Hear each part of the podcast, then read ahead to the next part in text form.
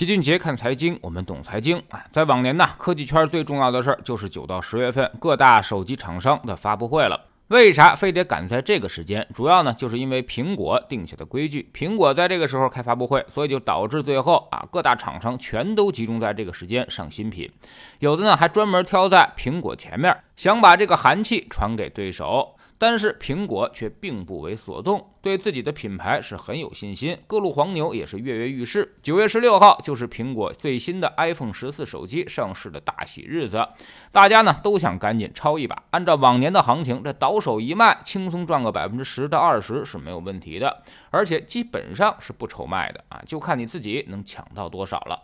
但今年的行情却格外的古怪。九月十六号上午的时候，iPhone 十四 Pro 系列啊加价溢价都接近两千块钱，Pro Max 呢已经加价两千以上。但是到了下午几个小时的时间，可能由于市场到货的数量比较多啊，下午行情就开始大跌，iPhone 十四就跌破了发行价。更夸张的是，iPhone 十四五幺二 G 比官方的首发价竟然还低了七百三十九元。据说是因为五幺二 G 的渠道批发价甚至跌到了七千八百五十元，足足跌了八百五十块钱下去。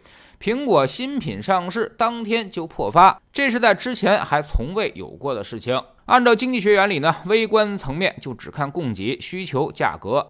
那么价格破发只有一种可能，就是供给大于需求。如果苹果的供给没变的话，那么就是需求严重不足，才会导致黄牛买到就赔钱甩卖。之前老齐其实简单的点评过苹果和华为的发布会，最大的亮点呢就是没有亮点啊。苹果十四提升的主要是芯片、屏幕还有它的影像功能，但这些提升啊其实并不足以被消费者所感知。唯一不一样的就是它那个灵动岛的设计。但是啊，这玩意儿呢，恰恰又不太行。前几天呢，这罗永浩就吐槽，他戏称苹果为他的美国子公司啊，说对美国子公司很难过啊。真机拿到手之后，他发现宣传视频造假，那个黑的地方你能够看到里面的元器件，根本不像宣传视频里面那么漂亮，其实是很丑的。所以这么看啊，唯一的特别的地方还被人吐槽了，那苹果也是开局不利，所以也就销售遇冷，也在情理之中。黄牛这次呢，可能是大大的失。算了，老七还是那个观点，主要是消费电子现在创新不足啊，那么它的周期也就到了。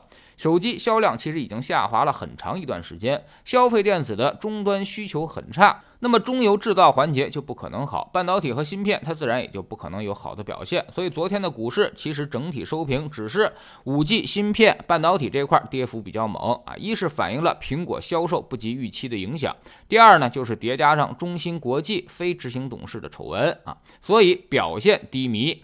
那么到底我们该怎么看半导体和芯片这些行业呢？老七之前啊就在粉丝群里面给大家讲过，现在还不是抄底这个行业的时候啊，因为周期不对啊，全球半导体指数还都在下行，包括一些存储器、屏幕的价格也在向下，所以暂时还看不到拐点。那么什么时候能投半导体和芯片呢？需要等这些因素出现明显的好转，一是费城半导体指数出现明显拐点，消费终端零售价不跌了啊，甚至开始上行；二是有相对。创新或者让人眼前一亮的设计新品问世，而不能总是提升芯片、影像、屏幕这些消费者无法感知的东西。第三就是投资者信心跌到冰点啊！之前我们随口开了个玩笑，说啥时候蔡经理变成了菜狗的时候啊，就是我们该投资半导体的时候了。半导体和芯片这个东西啊，在美国其实已经相当成熟，所以站在全球的视角来看，它属于一个典型的周期行业。目测呢，明年这波周期才会转正，但在这之前，很可能股市会迎来见底反弹的机会。但这些还都不太确定。而在我国，半导体和芯片是一个成长性很强的周期行业，它兼具了成长和周期的属性，既跟全球周期同步，也有国产替代的长逻辑存在，所以长期我们还是非常看好的。而且这是典型的卡脖子的产业啊，属于是专专精特新、硬核科技，是国家未来十年重点要发展的领域，所以长期肯定要买，甚至呢还要超配，只是怎么买、什么时间买的问题。长期看多和短期看空它并不矛盾。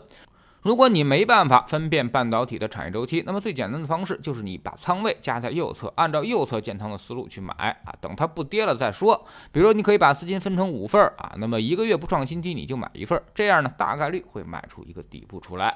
在知识星球新觉的粉丝群里面，我们周一看行业，周二呢看宏观，都是为了帮助大家去盯这些高频指标。当行业的景气度回来之后，我们就会第一时间在社群里面通知大家，并且把每个行业的投资重点都挖出来告诉大家，并不是什么样的股票都要去算估值的。有很多东西啊，这估值低反而它是个坑。我们总说投资没风险，没文化才有风险。学点投资真本事，从下载知识星球找齐俊杰的粉丝群开始。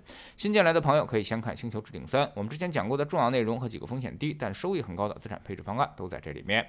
在知识星球老七的读书圈里面，我们正在讲一本书，叫做《行为投资原则》啊。今天呢，我们来重点讲讲预测和投资的关系。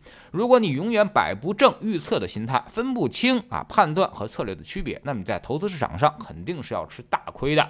无论任何人，其实呢都并不擅长预测啊，任何判断都有概率，而且这个概率还并不是很高，不会超过百分之六十。而且随着很多变量在时刻变化，那么概率也在不断的进行调整。所以粉丝群里面大家一定要多听策略。而不要太相信判断啊！任何判断其实都没有那么高的胜率。加入知识星球，找老齐的读书圈，每天十分钟语音，一年为您带来五十本财经类书籍的精读和精讲。之前讲过的二百四十多本书，全都可以在星球读书圈置顶二找到快速链接，方便您的收听收看。苹果用户请到齐俊杰看财经同名公众号，扫描二维码加入。三天之内不满意，可以在星球 APP 右上角自己全额退款。欢迎过来体验一下，给自己一个改变人生的机会。喜马拉雅的小伙伴可以在 APP 顶部搜索栏直接搜索齐俊杰的投资书友会，老齐每天讲的市场策略和组合配置以及讲过的书都在这里面。读万卷书，行万里路，让自己获得提升的同时，也可以产生源源不断的投资收益。